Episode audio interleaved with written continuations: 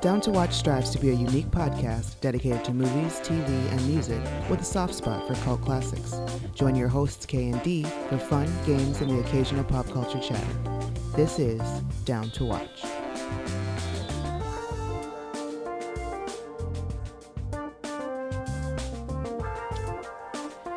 Hello, and welcome to episode 12 of Down to Watch, where we talk about classic or cult classic TV, movies, and music. Today, we are here to talk about specifically Netflix original series Marvel's Daredevil. I'm Kay, I'm D. and D is back, guys. He's been gone for two episodes, but he's back. Nobody missed it. Lies. Lies. We just want, before we get into it, we want you all to know that there will be spoilers. Not a lot, but there will be. So if that sort of thing grates your cheese, you probably want to wait until you've watched all 13 episodes of Daredevil and then come back and you can listen. We'll still be here. Um, you can please. You only have eight more months to do it Why so? because a new season's coming out. 2016. That's right. Yeah, dude. And so please subscribe, rate, and review. Subscribe to us, rate and review us on iTunes. Also follow us on Twitter at DTW Podcast and like Down to Watch Podcast on Facebook, please. So, um, and thank you for those who are already doing that. You guys are awesome. And um, so we've got this first segment here. Um, we're calling it for today, or this is the second podcast where I've entitled it "Nerdy News." Now, how do you feel about that segment name, D? Or... I love alliteration. Okay, so we're gonna keep it. New nerdy news. New nerdy news. Okay. All right, I can I can live with that. So, new nerdy news. Ta-ta. It's got by the time you guys hear this podcast won't be new anymore, but Avengers is coming out Friday and I'm super stoked about it. How are you feeling about it, D? I don't know anything about it except for the fact that it's the Avengers. Yeah, I don't know too much about the plot. If Any- it's either- gonna be Loki heavy again. I'm gonna I be think upset. I think it's supposed to be Iron Man heavy. I think that's the thing. yeah, eh. Loki played it out the last two. Well, it was just one Avengers. He was in Thor and then the Mhm. Avengers. Yeah, So great actor, great character. We've seen enough of him. Okay, fair enough. And in other nerdy news, um, Fight Club is getting a sequel as a comic. I'm very excited about this. Hmm. Um, it's like you know, ten years later for Tyler Durden, and he's married with uh, kids and and stuff. And he um, didn't get institutionalized. apparently not, or maybe he did. You know, maybe there's some backstory there, like in the before he got married and stuff. He spent some time in protective custody of sorts, and uh, it was all better. But it looks like um, his old feelings and stuff are rising back, and so that's being released by uh, Dark Horse and Chuck Palahniuk. I'll never know how to say Palahniuk. it. Palahniuk is is returning as the writer, and joining him will be artist Cameron Stewart and colorist Dave Stewart. Are they related? I don't know, and um, to me that doesn't mean a lot because I am not a comic book. Like I'm The not Stewarts are gonna be on it. I'm not super into comic books like that. Like I'm not really well versed. So I know there are some people who do care, and not to take away from the Well, artist and definitely colorist. Cameron and Dave's mom. Well, obviously, but um, not to take away from you know the artist and the colorist that you know put that bring the comic books to life and the graphic novels to life. So I just thought they should get a shout out. And uh, David Mack, whoever that is, will be doing the covers for each issue. I think everybody else seems to Take think me that's straight to chasing Amy, that's pretty important. chasing these characters. I'm not an outliner. and um, that will be released on May 2nd, which is also, well, like the first sampler, like a 14 page sampler, will be released. And that's coincidentally also free comic book day. So, Hmm.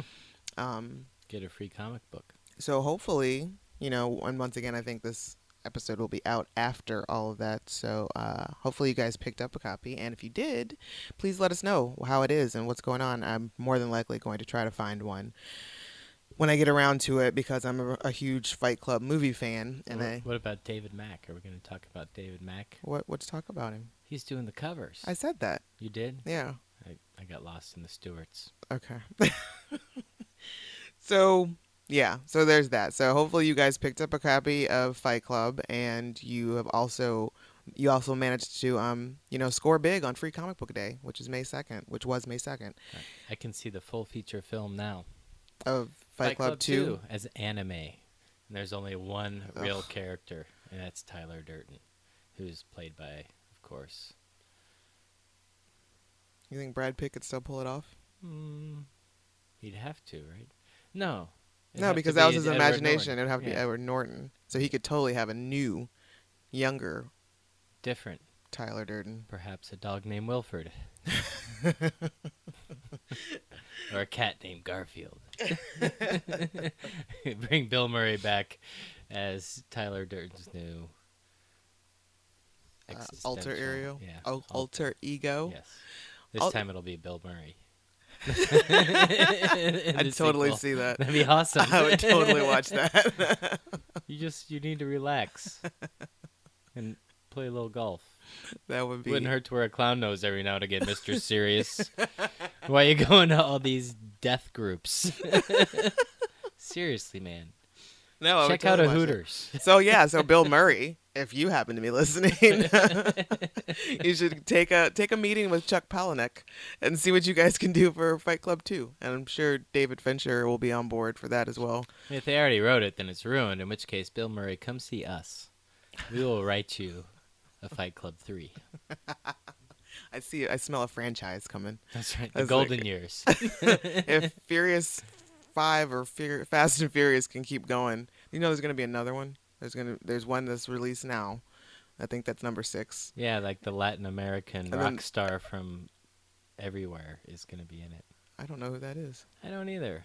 And then so number seven, they've already planned. They've, they're already planned. There's number seven going to come out next year. So I, I basically what I'm what they're telling us is life as we know it. There will be another Fast and Furious every year from the here on out. Is there a video game that goes with this movie franchise? probably? There should be. I would imagine there is. And where's Pac-Man Five? Pac-Man Five. What? Pac-Man versus Manhattan. The movie or video game? Yeah, the game? movie and the where were where was. Pac-Man one through four movie?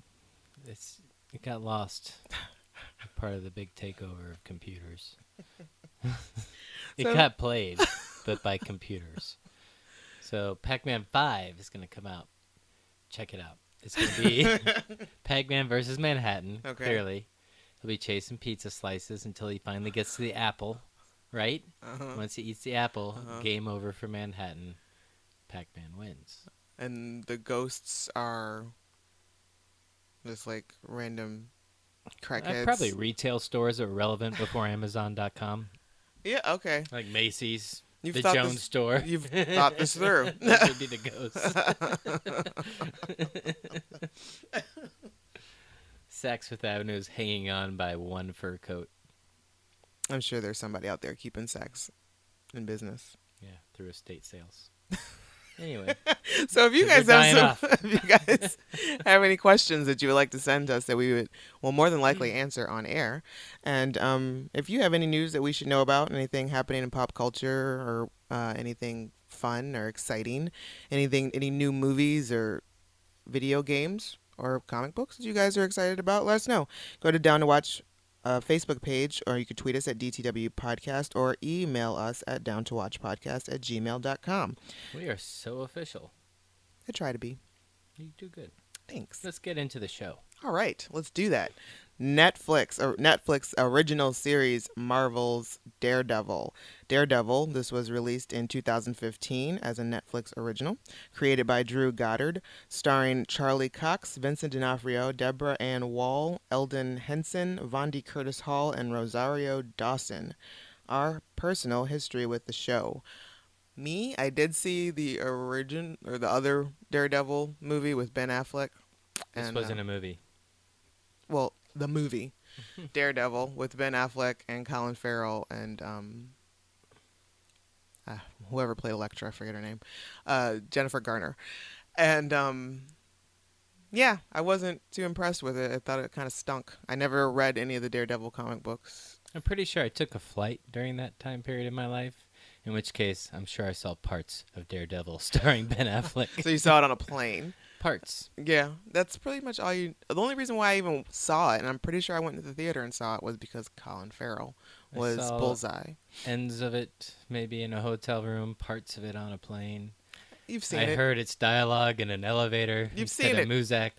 yeah. Ben Affleck sent you a tweet with some of the dia- dialogue. Uh, yeah, this was like a time in Ben Affleck's career where he's still trying to come back from Jiggly. G- Gigli? yeah, that. No, it wasn't because this was before Gigli. Because in this movie, I think is when he met Jennifer Garner and he was married to her for a hot. Really? Or maybe I haven't flipped it. I don't remember when he was with. Jen Ben? he was with. He was. He was that twice because he was with Garner and Lopez. What is this guy? Like a jelly? Like PB and J? Actually, no, I'm, I'm wrong because he's with Jennifer Garner now. Okay, my apologies. Peanut butter and So you're right. So he's probably yes. Yeah, I he's just- probably coming back from It was just a weird. th- Like th- there was like I don't know some high level demon still in charge in Hollywood. That's like, look, we have this dude's soul. Let's. We might as well try for the Marvel franchise. You know how those guys like to test case a movie before they do something serious. we have this. we have this time on his contract. We did a Hulk already. Let's do a Daredevil. Let's just yeah. Let's throw Ben Affleck and Jen Gardner. Their names rhyme. We have to cast it. And then like over some heavy-handed margaritas at brunch, this deal was done. and I saw, you know, I just this is what I know of Daredevil. This is my history. It's not with Uh, the movie. Daredevil uh, as the the character? the hero. okay. I knew he was blind. Mm, I got him confused with Flash a lot because I wasn't sure if he ran fast okay. because he had the same kind of outfit as Flash. Okay. Kind of a leathery deal with some pointy stuff on the head and Oh yeah, I guess Flash has those on the on the ankles. lightnings or something. Yeah, lightning. Lightning bolts. Yeah, right. It's easy to confuse the lightning bolts and the little horns because otherwise, essentially, they're dudes that have red suits that weren't on. Oh, you're Star right. Okay. Yeah. So I'm just telling you, as a child, and I had my plastic figurines. They didn't even move. They were just like mold. And I had Flash. I had Daredevil. I had Batman. You know, Mhm. and I would play with them. And Daredevil and Flash to me were interchangeable. I didn't know much of the backstory with Daredevil, except I knew he was blind. I always assumed that he was like related to or friends with Evel Knievel. Because of the suit. No, because of the name. Oh. Daredevil. Because I also had Evel Knievel figurines. And so Evel Knievel and Daredevil oftentimes would gang up on Flash because he wasn't really, like, he didn't have stunts. but he ran was- fast. Yeah, but he couldn't, like, jump through a flame of fire. You know, he couldn't do any, couldn't jump a Grand Canyon, no hoops of fire, no shark tanks. None of the stuff you'd expect from a Daredevil. Now, oddly enough, this TV show, which apparently shows the real comic, which I never read, of Mhm. Daredevil, this guy's a lawyer Mhm. for a living. Hmm. A- Affleck was as such in the movie too. Yeah, yeah, right. Which this guy, th- this uh, Chuck Cock guy, It's not okay. he chose that name. He did That's not probably choose not that even name. his real name. And he's like, yeah, I want to be Charlie Cox. He did not Just choose like the that name. tuna. Sorry, Charlie. Oh. Charlie Cock. So what were you getting into about? He seems like he'd be a lawyer. Ben Affleck, mm, not so much. think they had it right in Goodwill Hunting. He doesn't strike me as white collar worker. Just it's hard to cast. I think Ben Affleck as a like a Richard Gere in Pretty Woman. Hmm. There'll be no remake starring Ben Affleck as Richard Gere. Gear. Yeah, whatever his name is. I, I'm not a really big Ben Affleck fan to begin Yeah, with. no, right. So like from what I remember, he was a lawyer. Yeah. the most convincing thing he did was a flip on a seesaw. Hmm. This guy, Charlie Cox, he played a pretty good lawyer. I'd like to say though, I like I'm very happy to see that Groucho Marx's eyebrows are back in business on this guy. On Charlie. Yes. this Do you- do you- is the Groucho brows are totally back in business in this sequel. Do you hate. Charlie? No, I don't hate Charlie. I'm saying that he has, for a dude that has to wear sunglasses, they did a good job casting this actor with physical traits such as very pronounced lips and very pronounced eyebrows because they cover his eyes. True. So he has to convey emotion. The dude spends half of each show with a mask covering his eyes and head. Mm. So he's got to have something. He's got like a big nose, he's got big lips, he's got huge eyebrows. He's like a puppet, yeah. Muppet. Well, interesting. about him because when we were as we were watching it, I couldn't place him in anything else. I just thought he was some newcomer that came on board, but apparently he was on Boardwalk Empire. Cox is not a newcomer. No, he was on. He, He's on Boardwalk you. Empire. Right. Again, he chose this name. I wonder if he's related to Courteney Cox. But um, so he was on Boardwalk Empire as uh, I don't know. I not even gonna pretend like I remember anybody's name, but I remember what role he played. He was like one of um Nucky's wives' helpers or something like that, or or whatever. But Hmm. Was he the tough guy, Irish guy? yeah, There you go. That kind of fell in love with Nucky's wife for Yeah. a second, hot second. see, you remember a lot more than you let on to remember about movies and about life in general. Go figure. Oh, look at me! No, I don't remember anything. Lies. That's my superhero, Ignoramus. Eh. So anyway, I, I went. I came into watching the show only because Vincent D'Onofrio, because I heard that he was Yes. gonna play the villain. Let's get to the good stuff. All right, so let's talk about our characters. Um, so I guess we've discussed Matt Murdock, aka Daredevil, real name Charlie Cox. Does he do his own stunts? Because if so, that is also doubly impressive. I don't know. That is a good question. Because the chore- the fight Choreography. choreography, Mm. is amazing in this. I have to say, it's probably some of my. It looks kind of like capoeira, kind of like gymnastics. There's a lot of helicopter kicks. He's a big fan of that move. Yeah. I'm just looking up right now to see if maybe I could find something real. Nope. It looks like somebody named Chris Brewster is his stunt double. There you go. But he, All I'm sure he's, he knows a little. He, he has to do a little bit of something. He's probably not doing all the hardcore things, but nothing to take away from him. Um, no, I like the fact that it that it bleh, that they they did not get like some overly like buff, crazy, veiny. Yeah, I'm watching this thing. I'm like, I'm the same size as that dude. There's Yeah. no way I could beat up that guy. Well, of course you could. It's, No. it's just all not about Vincent, not evil Vincent D'Onofrio. First like- of all, an angry Vincent D'Onofrio has me cowering in the corner. I don't care how fit I am at the time. I feel like you could just take him in a bear hug and just like hold on to him anyway. No, no, no. You'll lose that fight. No, no. I'm cowering in the corner. I'm running. I'm finding a smaller place that Vincent's huge hands can't get into. he did such a good job. I just want to talk about him. About I'm, gonna, Vincent. I'm just gonna shut up and let you get through the rest of the, get to Jessica. he- okay, yeah. Vincent's number Blood. four on the list. So I mean, we're not we're not gonna have much to say about the other two. Okay, just it's okay. So Matt or Charlie Cox, I like what he um is doing with this performance. Um, I don't know, like he's definitely not overbearing, and he's got this nice, real, stable, uh, being thing about him when he's just Matt Murdock, as opposed to like when he trans when he goes over to and he I dresses think up it's as a kind of on purpose. I think they're like, okay, he has to be the least interesting character. No, and it's I, like the I like typical kind of uh, superhero. the unassuming. Yeah, like Batman's not that interesting. Alfred, fascinating. Villains that Batman fights, Right. fascinating. Allies that sometimes he might take, fascinating. Similarly, Daredevil. I've had saltine crackers more interesting than this guy. You know, and it, even the even when he puts on the little mask and everything, it's not that interesting. You know, it's it's just and his whole premise and plot not that interesting. What They- the fact that he's enraged, the, why he came to be Daredevil, Yeah. how he came to yeah, be. yeah. Well, sorry, not interested. You know, it's just not that compelling. It's what's most interesting about him is the characters that surround him and the villain that he fights. It's like mostly hometown pride. That's what drives him. Yeah, yeah, pretty much. Yeah. That's basically Yeah. what it is. Uh, I, you know, and then it's funny too. It's like this little formula they like to do in Stan Lee Land, where it's like uh, radioactivity and science. Yeah, let's build a character based on radioactivity and science, and then like fill in the blank every single thing that ever came out of Stan Lee's head.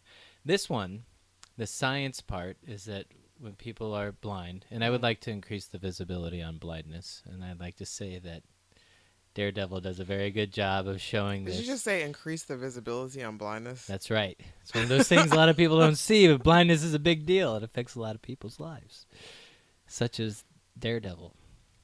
And and you know, it's the whole idea that if you lose your sight, then you have increased touch and smell and taste and hearing, or you lose your hearing and you have, inc- and that's real. That happens. Right.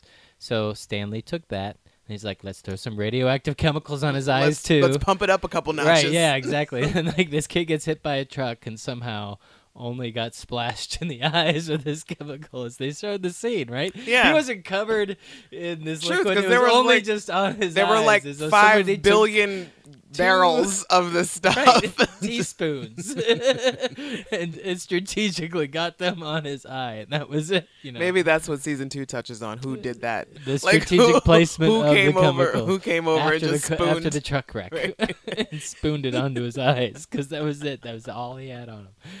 In any event, you see the, the so they took those two, and then like the other thing is like he's got two sticks. That's his weaponry.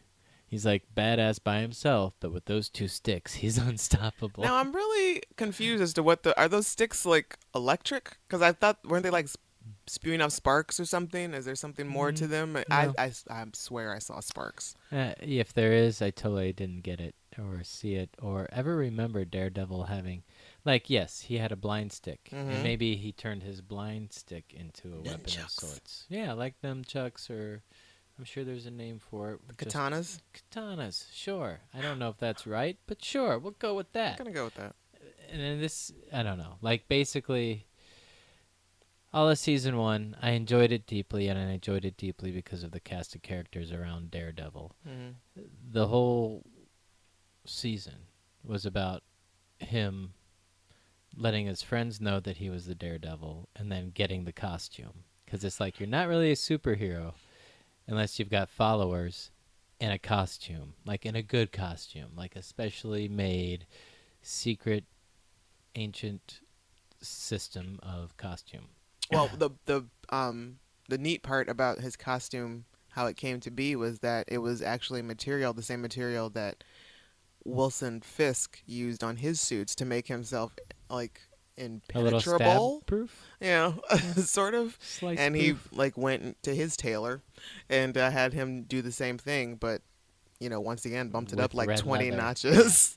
so, I apparently like the guy also did some S and M type costumes as well. the Just costume like when he comes out in his costume at the very end That's terrible. The only thing I hear is everybody wants to rule the world. Why? Because uh, 'Cause you think that's what's because put- I the- think that's yeah, his that's what he's that's what he's got in his little horn headphones. Is Tears for Fears. Everybody wants to rule the world. That guy put on that outfit, danced around in the mirror with his blind seeing self, and then he went onto the roof and was like, "I look good in this," because he. It doesn't look good. No, you know, and I would be able to overlook most of the suit if it weren't for those horns on the head. That's what really makes me the crazy. pants I don't. make no sense. It's the horn. The horns are just r- really make it ridiculous. So okay, so moving on. So from old Charlie. Um, long story short, we Charlie's doing a, a good a good thing. He's doing a good job. We we appreciate He's it. making his fellow actors shine. Deborah Ann Woll playing Karen Page. This is um, the young lady that they help out in their very first case, and or the first episode. Um, they're also their first cases to brand new lawyers, and um, so you know they save her life, and so she comes and works for them as their I don't know paralegal. Is that right? We'll go with uh, squatter. I think is her official title. Not really sure what she does. She went and bought some equipment from like five decades ago. Charged it to their account. Charged it to their account, and is otherwise doing a lot of breaking and entering and getting people killed. Yeah, so she's playing like you know this girl who, like supposedly like wide eyed and just wants things to be right, and you know I can't I keep with- waiting for her to fang out and suck Foggy dry. So, for those of you who don't know or are, don't remember, Deborah Ann Woll was Jessica on True Blood for a few seasons, and I really liked her as Jessica on True. Blood. And I don't want to let it go. I don't care that she's in Daredevil now. I want to see Jessica. Truth. Hmm. But um, yeah, she's kind of distracting in this, and not like in a good way. Not like, oh god, she's just doing so well. I can't. It's like she's kind of she's not matching up with the tone with the rest of the. Again, the whole Daredevil franchise I'm feeling wasn't as well thought out. This guy's like Bruce Wayne. He's got a trust fund. Parents died due to crime. Except this guy can't see. He's a vigilante, full of rage, will probably kill people someday. And then you've got Karen Page, who's just like damsel in distress, all the ki- time. kind of likes the main hero, kind of likes the sidekick. Mm. You know, I can't decide if she's pretty or not at all during this particular season. I'm just seeing like this kind of pathetic wannabe too young to know any better kind of they didn't think this character out. There's not a lot of well-roundedness to this character. She's she's damsel in distress. Yeah, from what I've seen, she's caused more harm. she pushes anything. the plot forward. But there's also a lot of time she spent on screen, um, and her and um, the reporter Ben telling us things that we've already seen, like Yeah, reiterating like- what's going on there. It's like they just decided character development is not something we're going to talk about. Yeah, because we don't really know too much about her past. And we don't really have to get too much in plot either. Okay, so really, what we've got going on here is an awesome villain, right, an awesome so sidekick because like, Foggy. wait, and... wait, I- I'm still, we, we still got Deborah. Just one thing about Deborah, Okay, fine. These boring people. but no, this is about Deborah, not Karen. Oh. Her real life Sorry. boyfriend is blind. Oh. So I just thought that was a, a neat little She's fact probably there. trying to bring some awareness. He he suffers from a hereditary condition, and I don't know how to say it. Um, it's called cor, coroiderium, cor, maybe, which uh, slowly blinded him. And she also works with nonprofits and stuff to help raise awareness for it. there you go. And um, also a condition. She, which uses her boyfriend's condition as an inspiration for her own battle against celiac disease. Hmm. So I guess she has something called celiac disease. Do you know what that know. is? Nope. So that's just a little something about Deborah that I thought was interesting, a little tidbit. But um, yeah. So Karen as a as a character, meh. She needs. I mean, but there's room for it to grow. Obviously, like Yeah. I didn't like the first season of Buffy the Vampire Slayer Right. either, but I love that whole franchise and series. right. And it could very well be that Daredevil was like the necessary kind of setting We gotta you lay up. everything out for yes, you first. you know, baby step, baby step, and set your expectation here because awesome things are going to happen in the next season. It's if- like the first I believe that because there's great casting. I mean, these actors that they chose are amazing, and I'm a little part of my angst is the fact that like they didn't get a full range of what these actors could bring, and maybe that's just wishful thinking. That's not something one should expect from a first season. Well, it's like the first time you open up and, and play a board game. Like you know, there's time you're you're setting it up. You're like taking all the pieces apart and un- taking off plastic, reading instructions. There's not much fun that first hour. I'll give you that. So yeah, all right, that's cool. All right, so moving on to Foggy. What's his uh, real name? His real name is Foggy Nelson. he says with all seriousness. the most character development that we've gotten to so far. This guy went from being like Matt Murdock's little happy sidekick to like I have principles and this is you know we gotta have a meeting of the minds and I just I liked you know I liked his backstory. I wish they would have spent more time on Foggy Nelson in his law school days and they would have Matt Murdock in his apparently the the show Arrow. it's like you know we done that. We did the whole like survivalist camp, and it wasn't even that. It was like some blind guy shows up and is his Mr. Miyagi, and again, not that deeply written. No, that's true. I, I almost completely forgot about that episode.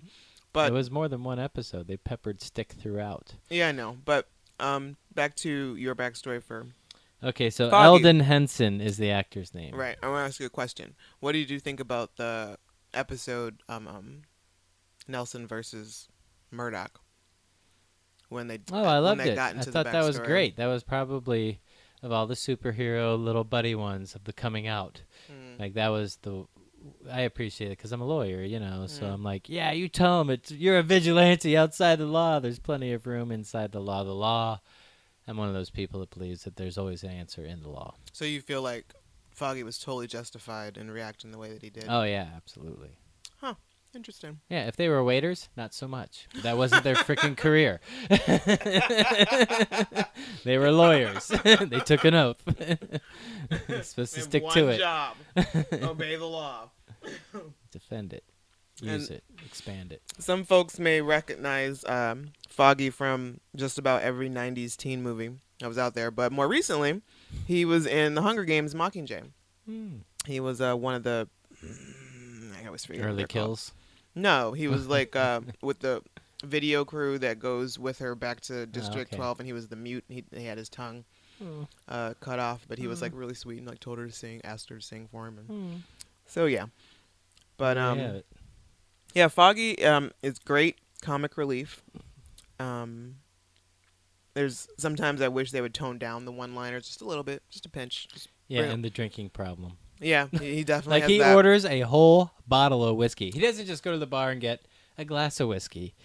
He goes to the bar and they like, here's your bottle, right. and he doesn't go home till he, the bottle's gone. yeah, exactly. that's messed up. He's got a problem. yeah, And what's funny is like they only addressed it once, and like the first time he takes Karen to the bar, and he's like, "Oh, we've had this bottle for X amount of however long." Lies, because they keep bringing, they keep finishing it, and so it's, it's- I think they're trying to allude to the fact that oh, they're drinking out of the same bottle. No, they keep finishing it every Yeah, time. no, we noticed. Okay, so I don't know. I'm enjoying Elden in this role. Yeah, Um, do you have anything more? Would you like to add about Foggy? Would, no, but uh, when we get to this next one, I think the first few times we shouldn't mention his name Why shouldn't we mention his name? Does it- because do they we- don't mention his name in the show. I know for like the Big first deal. four episodes. I don't want to die. He's not going. Vince D'Onofrio or mm-mm-mm.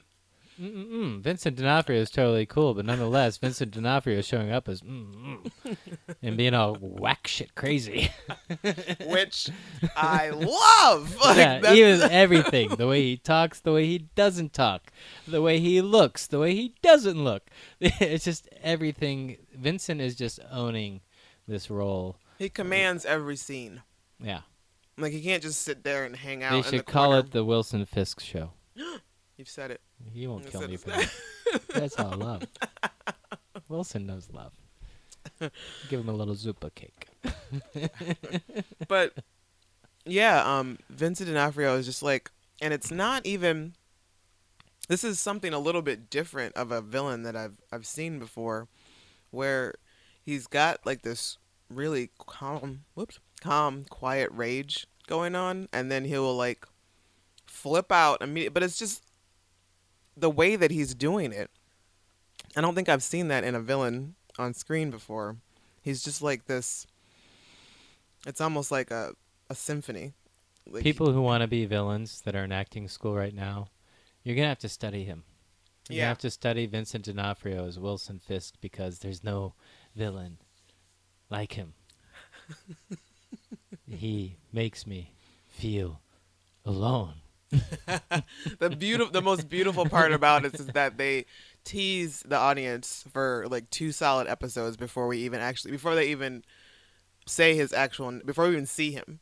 Like I think we see the back of his head at the end of episode three, Yeah. and then um, it's like still another three more episodes till they actually say his name. Yeah. And he's got like this hinge, this uh, his sidekick, um, Wesley. Wesley, James Wesley, who goes around and, you know, does his Business. his PR for him Administration. and stuff. Yeah, yeah, you know, takes care of things, you know, handles his conferences and whatnot. And um and I'm still not quite clear what Fisk's motivation is. Is it just that he is just bottom line? Well, that's he cool wants to he wants Hell's Kitchen to be a better place and he's just going about it the wrong way. or the right way. See, that's the cool thing about Wilson Fisk is, of all the villains, they make you. They, there's more backstory on him, and he's more of a rounded out character than any villain I've ever come across. Because you kind of like him, Mm-hmm. because they show you that he's just like, you know, fat little kid with a bully of her father, and that's what turns him. And then you see him like want to have that human connection and fall in love. And there's all this stuff where it's like, wow, normally you don't get to see that side of the villain. You know, if a villain's got a special lady in his life, it's like she's just as a crazy. or- trophy, or she, yeah, or she's just as bonkers as hell. right. And like he really loves this woman, Right. and they establish the love story in such a sincere way that you just like you love them both. like they are so interesting. The villains here, quote unquote, you know, and really th- that's the thing that I will say that they did do well with the plot, which is, you know, Daredevil, as opposed to the other superheroes, is like questionably. Are you really making this a better place, or are you just Mm. screwing things up? You're just kind of getting in the way. You know, like seriously, dude. like the world would probably be all right if you just stayed the hell home Right.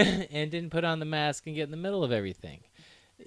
And I think that's just Daredevil's plot in in the universe of superheroes. He's he should be doing his day job, being a lawyer, and he could really impact the world better that way. But he's compelled to throw fisticuffs and put on the mask and be a vigilante. And I don't think, and I think it's intentional. I don't think it's supposed to come off admirably. I For think it- Daredevil. yeah, I think Daredevil's plot in the world of superheroes is like you're one of those dudes that maybe should have just stayed in the gym, been an amazing blind guy in the gym, inspirational to other blind people and lawyers for that matter. like you could have done so much more in the world, not hiding and putting on the mask and beating up criminals and obstructing justice essentially in police investigations yeah, it's And- and, the rationale that you know everybody's on fisk's payroll i mean if that was a novel plot approach then yeah sure great.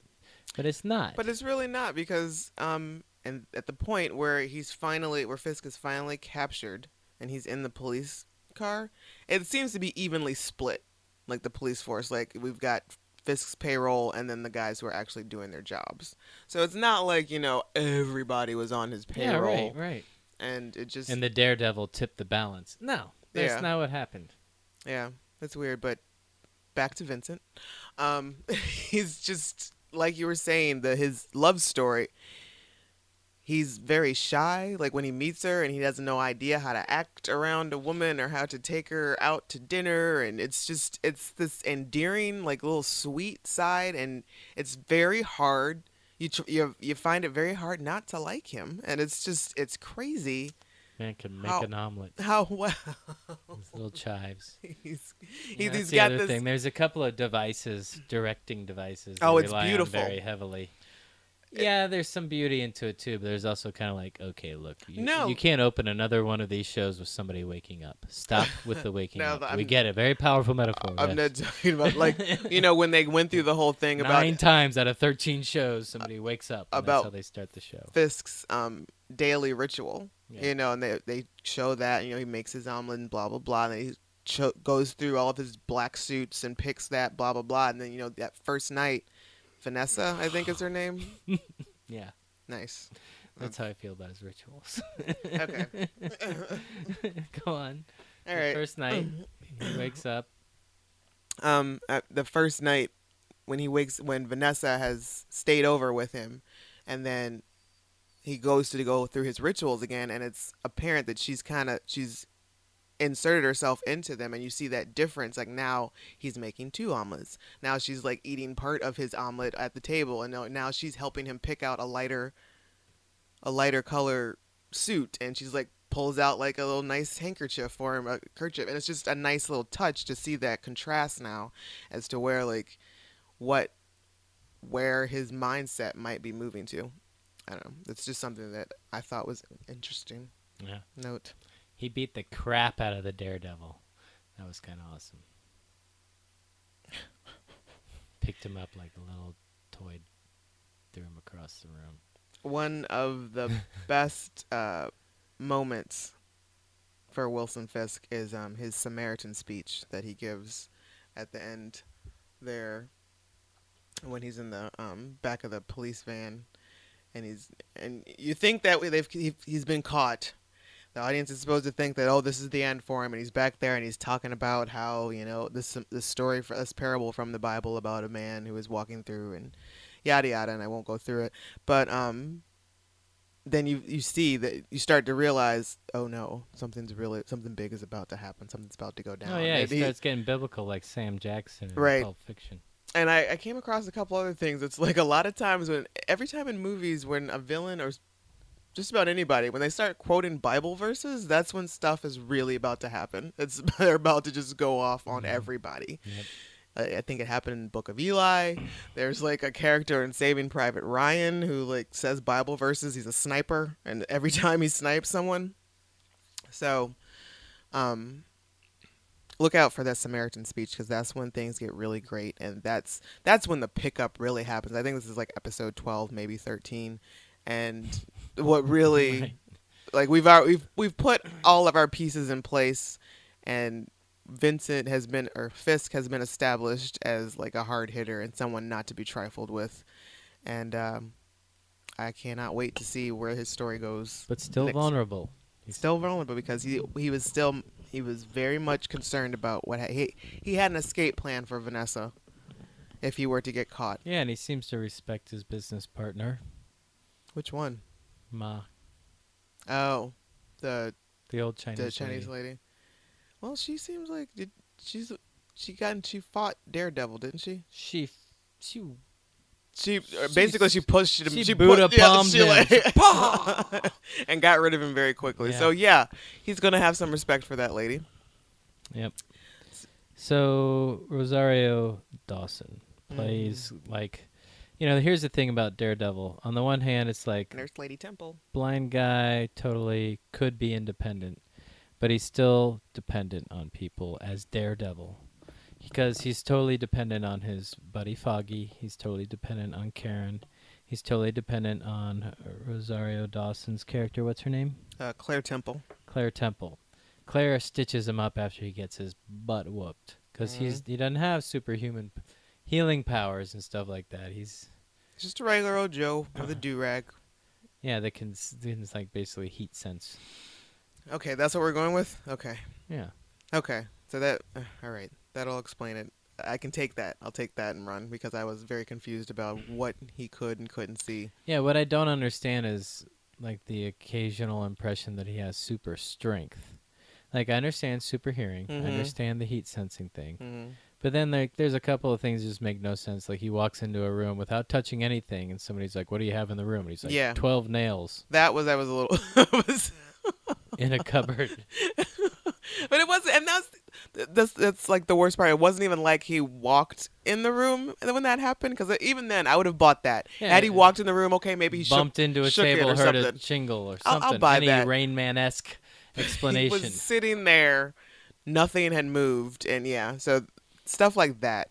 That's bugging me Yeah. about um what his abilities. I can tell are. from the smell that there's 12 nails. You know, I mean, there's like, yeah, little. That's what I'm saying. Like the Daredevil franchise was the least well thought out. I really feel like they're like, we'll take some science and radioactivity, and you know, we'll make it like Bruce Wayne, but not exactly like Bruce Wayne, like Spider-Man, but not exactly like Spider-Man, to make sure people don't think we're ripping off Spider-Man, who's all about his neighborhood. Friendly that- neighborhood is that what it Spider-Man from New York. This guy's Hell's Kitchen. He's just a different part of the river. It's like, okay, we got the Brooklyn Bronx crew. They're covered. So Yeah. we're just Hell's Kitchen is We got to do something for Hobart and Hell's Kitchen. right, right, exactly. so, Superman clearly has Manhattan. You know. I what about the poor people of Hell's Kitchen? There's Gotham, which is Wall Street. That's Mm. Batman. Okay. So, got to do something. So basically, New York is covered. They're, New York is good. like the safest place in the world to be, or the worst place to be if you're a villain. or the best place to be if you're a villain. I guess it depends And on how the- you gonna shine unless you've got worthy opponents? Goes back to the whole would we have a Joker if there wasn't a Batman? Probably. Mm, I don't know. I you mean just in know. in theory? Like, would there be a Joker in that universe? Sure, Yeah. there would. They no, they made it seem like everything escalated because Batman had escalated. Um, I I feel like no. Uh, the Dark Knight Rises, the Joker was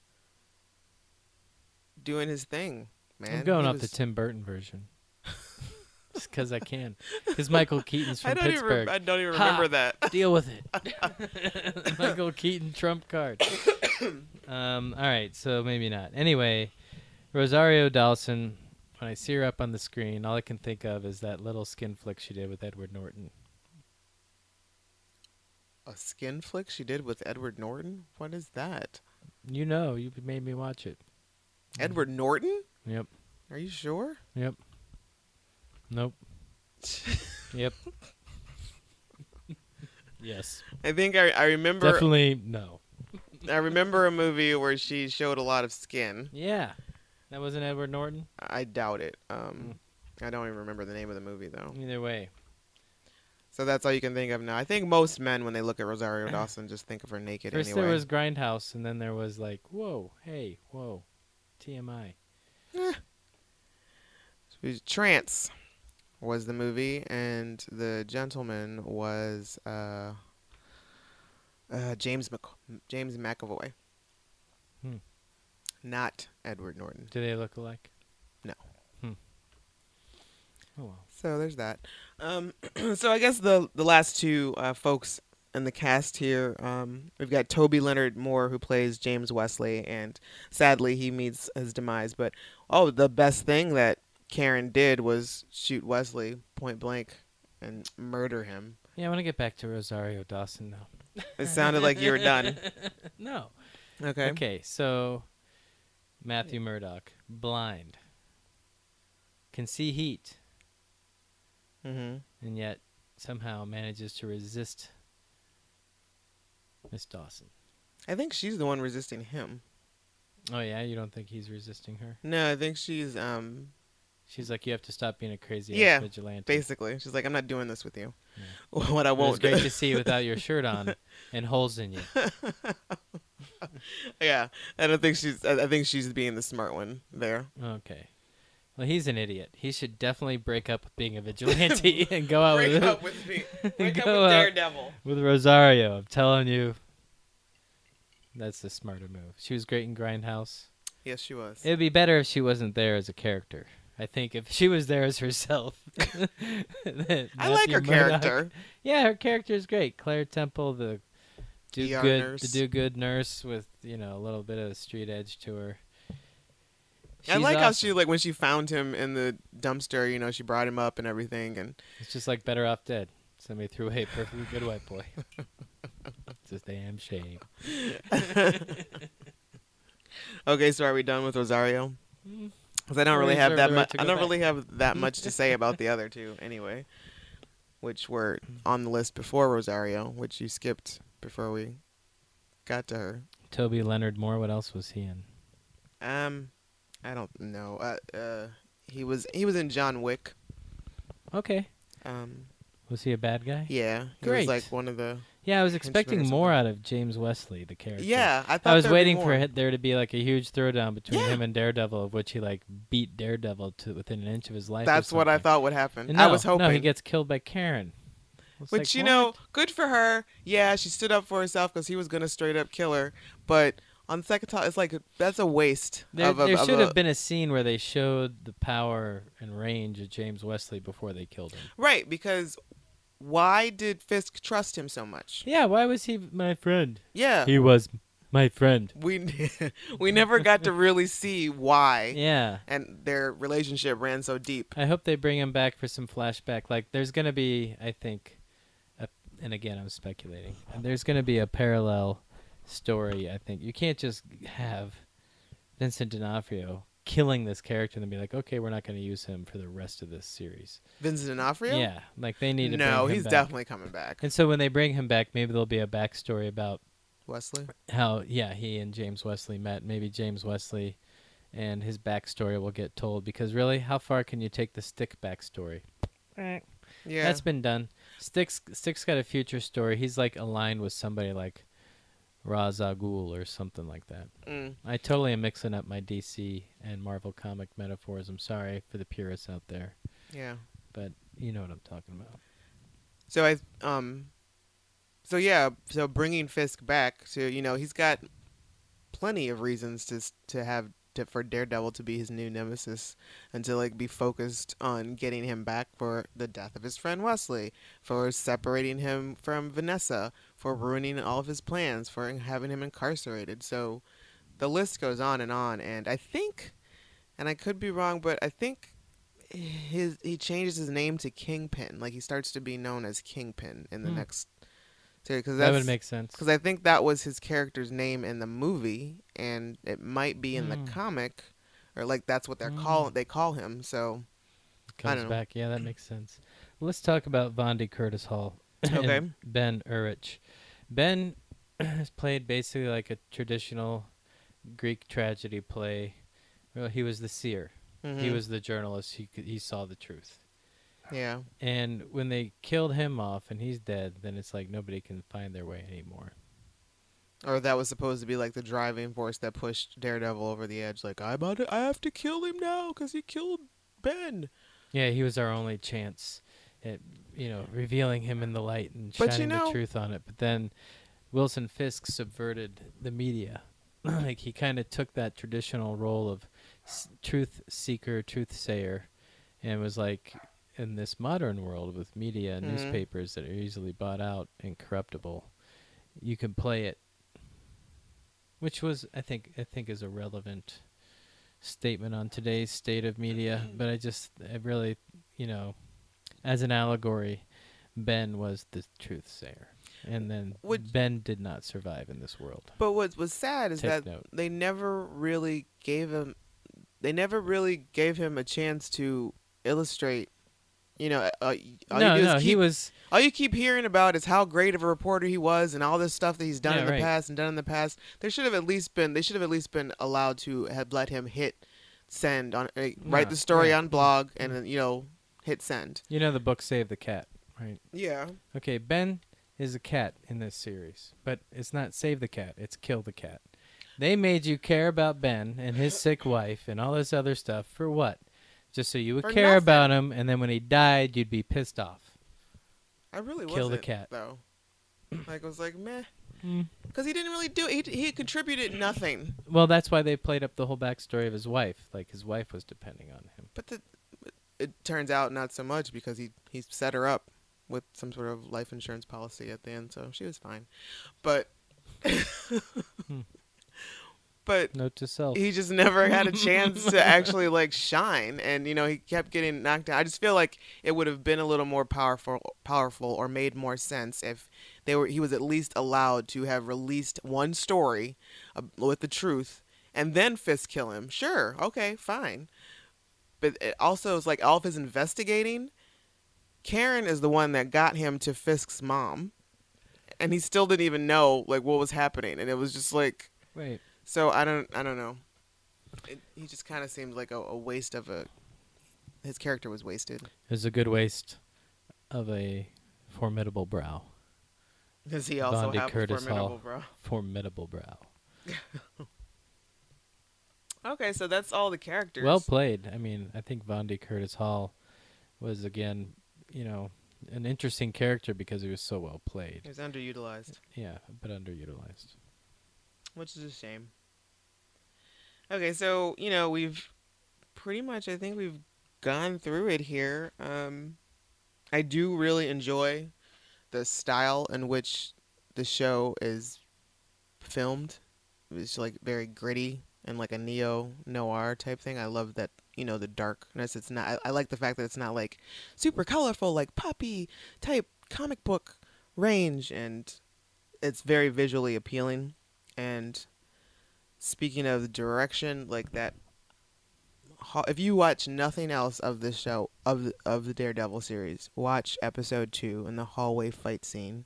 when he's really tired. It's amazing. He's like it's master. like but it's shot so well, and it, it gives the illusion. I don't know if it actually was done in one take, but it gives the illusion that it was all done in one take. And they utilized this this way of there's this way of like you know the camera never leaves the hallway, and so like when the action moves into one of the other rooms in the hallway, you're relied upon just audio. And then sometimes you know random people get thrown out, and that's like the beauty of it. Like you don't see the camera doesn't take you into the other rooms uh, where the fight is happening. And, like Daredevil is like fighting probably like tw- I don't know ten dudes throughout this thing, and it's kind of reminiscent of um, Old Boy. There's this hallway fight scene where there's like Old Boy is fighting probably like thirty dudes, and the way that they we're ex- instead of being in the hallway with them, we're like on the sidelines watching, and you just see the the action like progress forward. I think the only problem that I might have technically is maybe the pacing in some of the stories. Yeah. But then again, it's also like they can kind of get away with it because it's all the it's meant for binge watching. Like all the episodes were released at one time, and it's not like they're expect you they're waiting for people or needing people to come back every week for the next episode. Yeah, but you remember? Did you read comics in the paper that would come? Yeah. Okay. Did you have a weekly comic that you read? not like a um episodic one. Like you know, I would read the Peanuts or Grimm, Mother Goose and Grimm, Okay. like those. But I remember not seeing like, those Not ones. like uh, Valiant Prince No. or No. Brenda Starr no. or Spider Man. yeah, the pacing of this TV series has similar pacing of like the newspaper comic series. It's like where really nothing happens. Well, Mhm. one thing happens, hmm and then the next week, one more thing happens, and then and it's just like. In this day and age, seriously, the unbreakable Kimmy Schmidt is going to crush you, Daredevil. Kimmy Schmidt versus Daredevil. Kimmy Schmidt wins. That that is moving. That is moving. She eats some waffles. She eats a muffin. She sees some rock and roll. She gets a job. She goes roller skating. There's stuff happening to Kimmy Schmidt. There is nothing happening to the Daredevil. It's just like things happen to Hell's Kitchen, and then he Mhm. goes out and Daredevil his does his little bit, makes like it. whooped several times. Yeah, I mean, that's the other kind of sad anti-hero thing. The Murdock story. His dad, the boxer that you know used to get paid to take a fall, Right. and then doesn't take a fall and gets killed. Spoiler.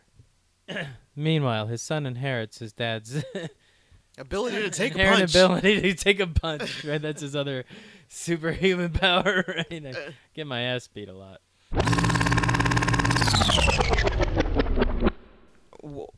One to five, what would you give it?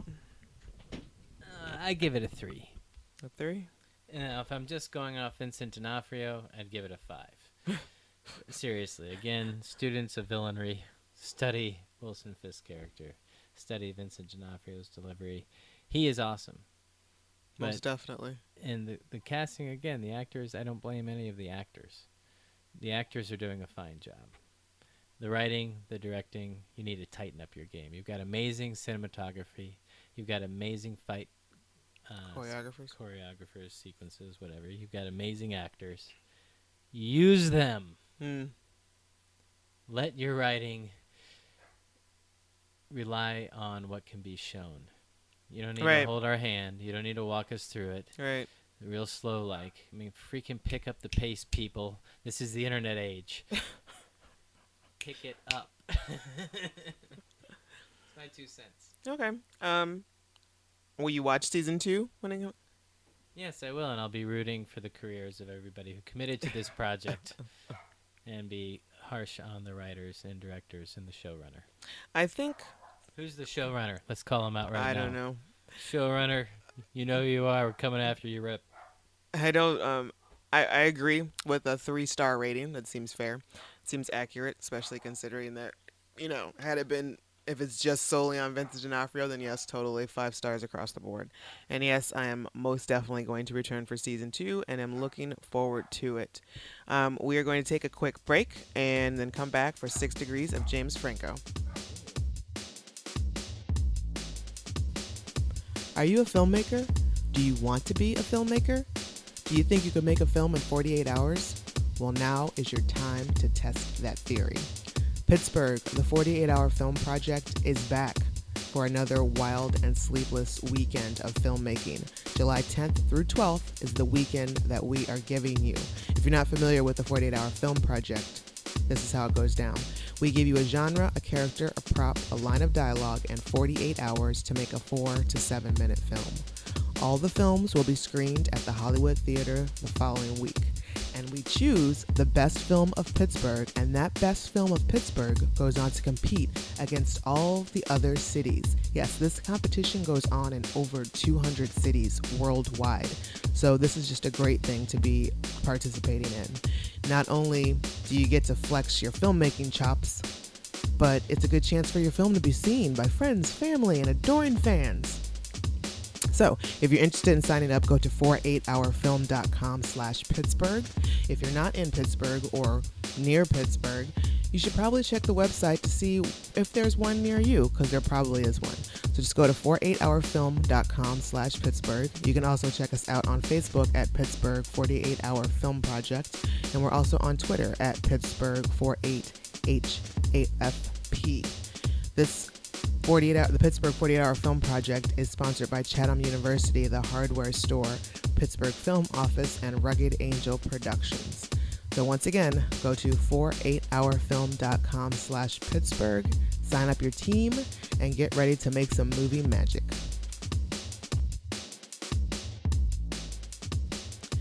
Okay, we're back, and um, now it's time to play Six Degrees of James Franco.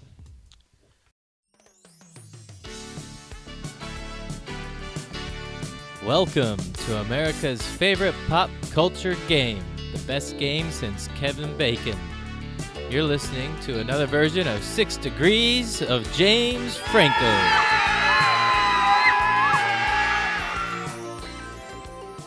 Now, I have already figured it out, but D tells me that a TV show is unacceptable. No, it's the exact opposite. So, Because this is a TV show. You can use TV shows. Okay, If it was a movie, you'd have to go strictly movies. okay. All right, so Charlie Cox, Boardwalk Empire, to Gretchen Mol, who played um, Michael Pitt's mom. Gretchen Mol to True Story with James Franco.